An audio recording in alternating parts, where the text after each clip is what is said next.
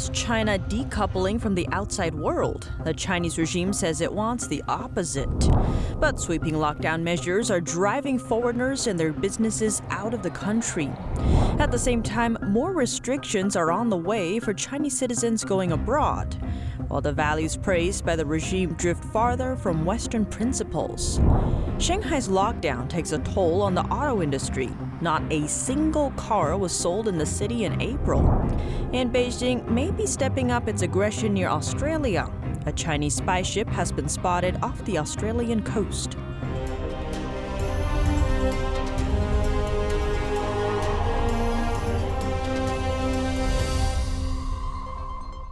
Welcome to China in Focus. I'm Tiffany Meyer. The Chinese regime is tightening the country's border under the zero COVID policy. Some Chinese citizens even had their passports cut up at border entries. Let's take a look. China's National Immigration Administration announced last Thursday it will strictly follow Chinese Communist Party leader Xi Jinping's zero COVID 19 policy in its border control operations. That applies to both those entering and exiting the country. The agency says it will conduct stricter screenings before allowing those going abroad for study, work, or business from leaving China. Chinese internet users reveal that earlier this month, Chinese border agents interrogated every passenger on a flight before they were allowed to enter China. The border agents asked them in detail why they went abroad, what they did abroad, and why they returned to China. If their answers were deemed unsatisfactory, the border agents would cut up their passports, making them invalid, so the passengers had to stay in China. Some passengers had to promise that they would not go abroad in the future to avoid having their passports invalidated. A Chinese man who left the northern Chinese city of Dalian for Japan over a month ago tells NTD what he saw at the airport before his departure. I saw passports being cut up when people came back to China. I saw over 20 passports being cut up at the border entry in Dalian alone. If you could get the documents to leave China, get them as soon as possible. If you can leave, leave quickly. This country is now really in an unstable state. It's closing its doors, and the control is getting tighter and tighter. Some agencies that support Chinese students who plan to study abroad say that the Chinese regime has stopped issuing passports for elementary and secondary school students who want to study abroad. China's immigration agency last week denied that it is suspending passports and invalidating foreign green cards. They say they are still providing services for Chinese citizens making necessary trips abroad. But earlier last week, China's immigration agency said it would restrict non essential exits of Chinese citizens. But China's lockdowns aren't going away, it seems, and it's taking a serious toll on the economy. Shanghai reported a stunning 100% drop in car sales in April. Shanghai's Automobile Sales Association says not a single car was sold last month. Almost all dealerships in the city were closed. This figure is a stark contrast to April 2021, where over 26,000 were sold. NTD's Don Ma has more. A 100% drop in car sales in Shanghai is the zero COVID policy's latest impact on China's economy. This policy led to the closure of factories, it slowed down economic activity, and it disrupted supply chains. A number of news outlets are now reporting on concerns whether China's economic downturn will cause a global recession. Ethan Yang, political scientist and economic analyst at the American Institute for Economic Research, says that the worries may be slightly exaggerated. In the sense that I don't really see China playing as much as a role as most people might be worried about. I, I don't think that a recession in China and only China uh, would create a global recession. Yang says China is just one piece of the puzzle. Other factors like rising interest rates in the US and the conflict in Europe should also be considered when talking about a global recession.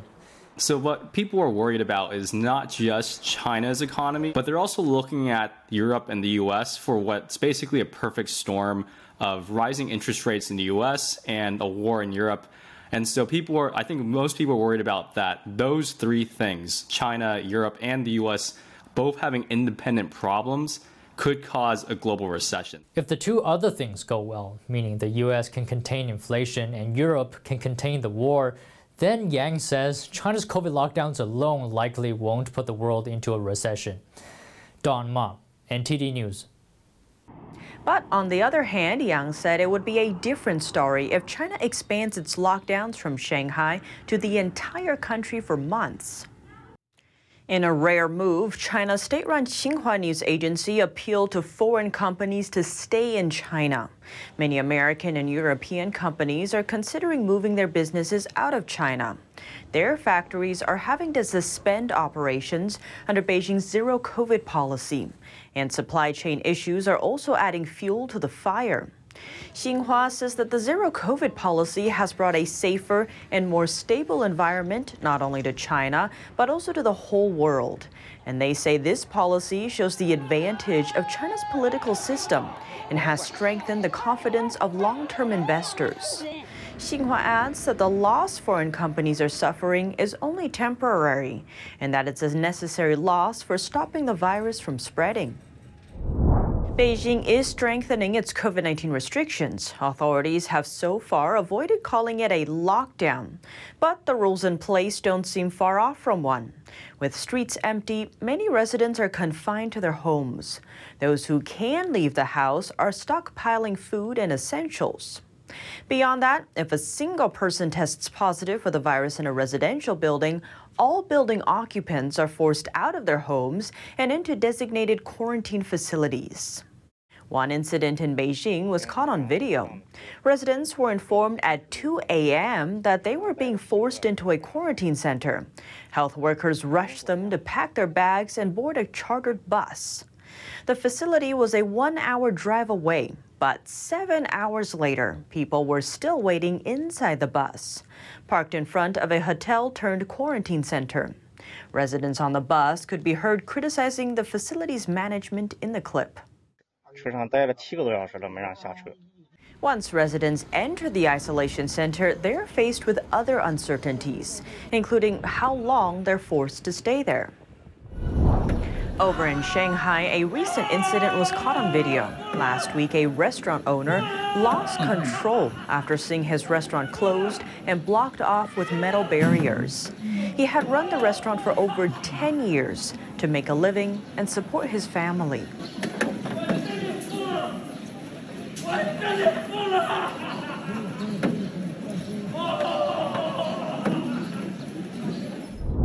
Nearly 3,000 people are unable to withdraw money from their banks. Their deposits reportedly amount to 1.2 billion yuan, or close to $180 million. The problem recently popped up in multiple community banks in China's central Henan province and eastern Anhui province. And the situation has been ongoing for nearly two weeks. Chinese media officially listed five community banks, all of them currently unable to complete cash withdrawals. Four of the five banks are controlled by the same parent bank, and all five have been fined for non compliant lending in the past. After the withdrawal problem surfaced, some noticed that a company has been working with the five banks to illegally absorb huge public deposits. This, according to a Hong Kong newspaper all banks in China are controlled by local authorities. One bank clerk from China told us that for community banks, the risk of failing is high. To protect his identity, we're using his surname only. These community banks in China belong to local governments. They are run by local governments. They are different from state run banks. Bankruptcies are allowed for these community banks. For example, if you deposited 1 million yuan in the bank, when the bank is broke, it'll only pay you a half million as compensation. Wang is a columnist for the Epoch Times Chinese language edition. He says the community bank regularly faces significant risks. Some community banks are controlled by major shareholders. The banks perform transactions for major shareholders, launder money for them. Those are tremendous financial risks, and these banks never solve the risk control problem in this regard. Chinese community banks are also known as banks for rural areas. Farmers make up the bulk of their clients. According to public data, as of the end of last year, there are over 1,600 such banks in China. A Chinese spy ship has been spotted off the west coast of Australia. It took an unusual route without notifying the authorities. Australia's defense minister says it was an act of aggression. Australia's Defense Department has tracked a Chinese surveillance vessel. That was when it operated near the country's northwest continental shelf. Defense Secretary Peter Dutton described the ship's move as unprecedented. I think it is uh, an aggressive act, and I think particularly because uh, it has come so far south. For it to come south of Exmouth is without precedent, and for it to hug the coastline the way in which it has uh, and heading up toward uh, the north. Now, we don't know whether it deviates uh, and goes you know, directly north, but at the moment it's heading uh, in a northeasterly direction. In a statement, the Defense Department said they identified the vessel as a Dongdiao class auxiliary intelligence ship dubbed Haiwang Xing. Dutton condemned it for not contacting the Australian authorities about its approach, a standard international protocol. The Chinese uh, warship uh, with an intelligence gathering capability. Uh, it's obviously uh, very strange that it's come this far south and it's hugging the coastline as it goes north. And its intention will be uh, to collect as much electronic intelligence as it can, and that's, uh, as I say, just very unusual. In response, China's foreign ministry accused Australia of using, quote, frightening words just to cause alarm. A regime spokesman claimed he was unaware of the situation, arguing that China has always abided by international law. The spy ship emerged just days after Beijing's foreign minister Wang Yi announced his planned trip to the South Pacific, notably to formalize a security treaty with the Solomon Islands. Meanwhile, relations with Beijing are also dominating debates around Australia's upcoming federal election. How does the Chinese Communist Party really see the war between Russia and Ukraine? A speech about Ukraine by a former Chinese ambassador, Gao Yusheng, might provide a glimpse into Beijing's perspective. The remarks were published by a Beijing backed media outlet in Hong Kong. But the article appeared to be quickly censored in all Chinese media outlets and social media. In the speech, Gao admitted Russia already failed and has lost Ukraine completely. He said the Ukraine war has put an end to the post Cold War era and opened a new international order. He added that Russia is getting weaker, while Ukraine will join the Western world, and that other countries that are part of the former Soviet Union will lean more towards the U.S. side too. Gao said he believes Japan and Germany will soon be free of the restrictions stemming from World War II, and that they'll more actively strive to become major political powers and speed up military development. Touching on the U.S. and other Western countries, he said they are expected to vigorously promote substantial reform of the United Nations and other international organizations. And if that reform fails, involved countries may start anew. Coming up, we look at how an ancient Chinese spiritual belief overcomes war and connects people in Ukraine, Russia, and America. A look at the celebration and more after the break here on China in Focus.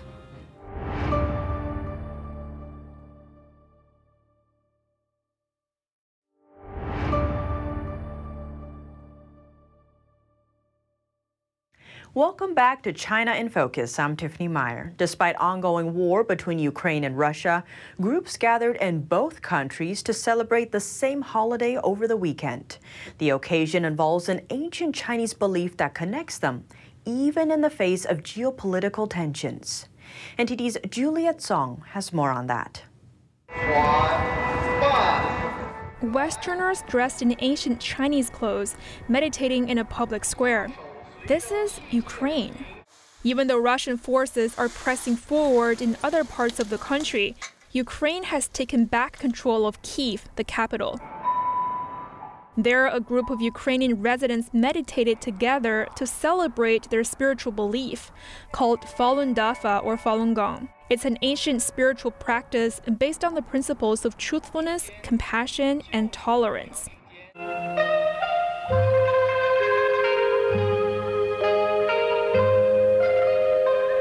30 years ago, it was made public on May 13th, and the day later became known as World Falun Dafa Day. This practice for me is an internal guide, an internal compass that makes me understand who I am, where I am going, and why, not just on an everyday level, but on a deeper level. Celebrating the Falun Dafa Day has become a tradition for Falun Gong practitioners around the world. Over in Moscow, Russian Falun Gong practitioners also held their celebrations, even as war rages on. The event featured a parade in the park. a Chinese drum performance, and a Chinese line dance. The display attracted onlookers. I like it. I was very tense before, and now I feel calm. All my bad emotions are gone. Of course, everyone needs to be able to stop, to listen to yourself, and slow down. But such celebrations cannot be seen in China, where the practice originated. Falun Gong was immensely popular after it was introduced in China in the 1990s. Over 70 million people were practicing at the time. But the Chinese Communist Party launched a suppression campaign against the practice in 1999. Since then, millions have been jailed and tortured for their spiritual belief. Over 4,000 have been killed.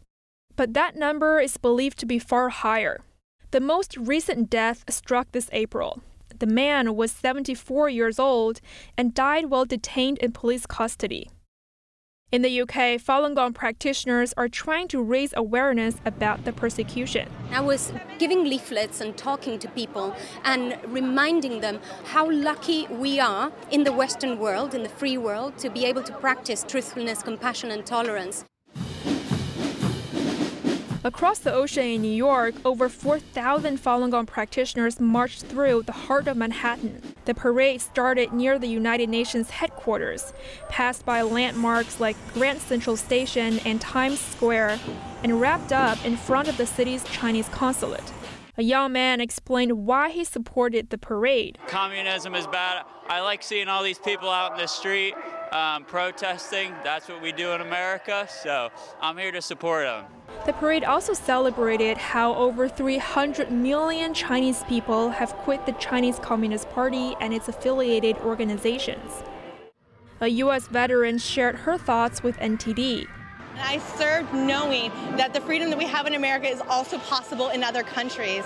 And I do not support the CCP, nor do I support anything the CCP stands for, and how they continue to harm and prosecute Chinese people. The CCP is an acronym for the Chinese Communist Party. Hartman says she'll do whatever she can to help empower people to leave the Chinese Communist Party. Juliet Song, NTD News. An indigenous community in the Andean region of Peru was resettled years ago to make way for a Chinese owned copper mine. Now, the community wants the land back, and they're protesting. NTD's Jeremy Sandberg has the latest. In mid April, over 100 Fuerabamba community members stormed the Las Bambas mine and pitched tents near the huge open pit. The mine provides 2% of global copper supplies, worth $3 billion annually. The protest forced a halt in production at the site. We are still in the fight. We have sent Las Bambas Mining Company and the Minister's Council Presidency a letter. We said Las Bambas mine cannot move one gram of copper from Las Bambas. They were joined by the nearby Huancuire community, which is protesting a planned expansion of the mine on their former land. The mine's Chinese owner, MMG Limited, recently tried to remove the camp. It led to clashes in which dozens of people were injured and failed to end the protest. Copper production remains suspended with no restart in sight. The Fuerabamba members were evicted, but the Huancuire community remains in place. During the first days, when we were in Nueva Fuerabamba, it was like we were incarcerated. We had an entrance and an exit door. We had no movement. How could it be possible? The whole community felt dizzy. It was like we were inside a prison. Both groups have formed an alliance to bargain with the Peruvian government and the mine. The protest is the most severe crisis Las Bambas mine has faced since opening in 2016. Over 1,500 members of the Fuerabamba community were relocated by Las Bambas in 2014 to a purpose built village near the mine. It says the protests are illegal but declined requests for comment. Las Bambas is over 60% owned by MMG, the Melbourne based unit of state owned China Minmetals Corporation. The government gave MMG permission to expand the mine in March. Community leaders deny the protests are a shakedown. The Huancuire community is demanding more benefits from the underground minerals. Under Peruvian law, citizens don't own mineral wealth underground, and the land was already formally sold. But indigenous communities have special rights because of their long ancestry in the territory. Jeremy Sandberg, NTD News. Some of China's international acquisitions may be in trouble. The country has been buying up mines in recent years. But back in February, metals producer China Molybdenum took a hit. Its control of a copper and cobalt mine in the African country of Congo got suspended. The mine is called TFM for short. China Molybdenum holds over 55% stake in TFM. But control of the mine is changing hands, set to go to a Congolese company for a couple of months. The Chinese company was accused of underreporting the mine's reserves and thus deprived part of its revenue. The government of Congo is re-evaluating the TFM mine's reserve. Cobalt is one of the key raw materials needed to make electric vehicle batteries. In 2021, Congo accounted for 70% of global cobalt production. China controls around 70% of its mining industry. But it's not just Congo. Chinese mining companies are also struggling in South American country Chile. The country passed a preliminary bill this March, a step toward nationalizing its privately operated mines. Chile is the world's largest copper producer and the second largest producer of lithium. While Chinese mining giant Tianqi Lithium holds over 20% stake of Chilean lithium company SQM. And what's more, another company, China Min Minmetals, has long-term agreement with a state-owned Chilean copper mining company. Chile passed a bill to add taxes on copper and lithium mines this January. FTI, the world's largest financial advisory firm, shed light on why that's major news for China. If the bill is finalized, Chile would have the highest tax burden for copper mining of any country in the world, with corporate profit margins falling by more than 50 percent. The Japanese island of Okinawa on Sunday marked 50 years since the United States ended its occupation. The anniversary signals a pivotal moment in the country's return to normality after World War II. But there are renewed fears the East China Sea island chain will become a battlefield once again. This time, the threat is coming from Communist China. Let's take a closer look. Every Thursday, a small group of protesters gather outside Japan's newest army base to demand its closure. This patch of land on the tiny island of Miyako, in the country's south, was once a golf course. Now it's equipped with missile launchers, which are meant to target Chinese ships sailing in and out of the Western Pacific. Miyako is one of the Okinawa Islands and sits less than 250 miles from Taiwan and 125 miles from uninhabited islands in the East China Sea. It's considered a vital military outpost, but some locals fear it could become a target for China. These are small islands. Building up a military base will not protect them, but rather make them a target of attacks. So I don't think deploying troops here will lead to peace.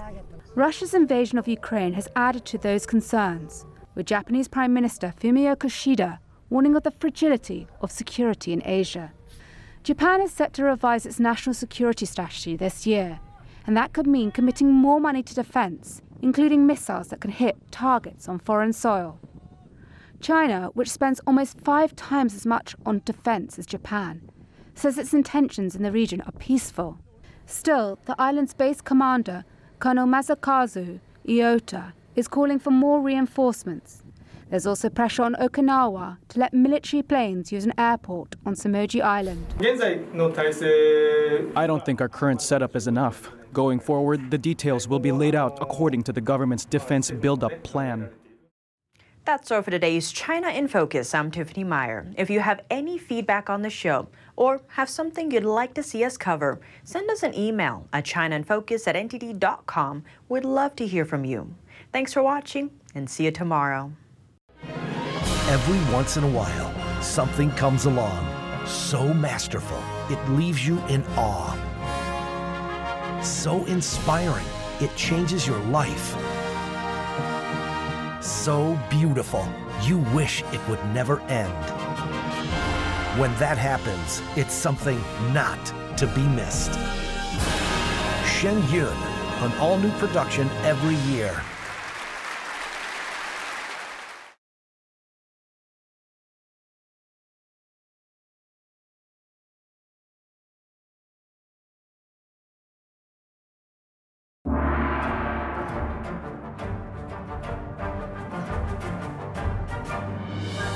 The performance was enchanting. I feel better about the world. I feel uplifted. It touches you.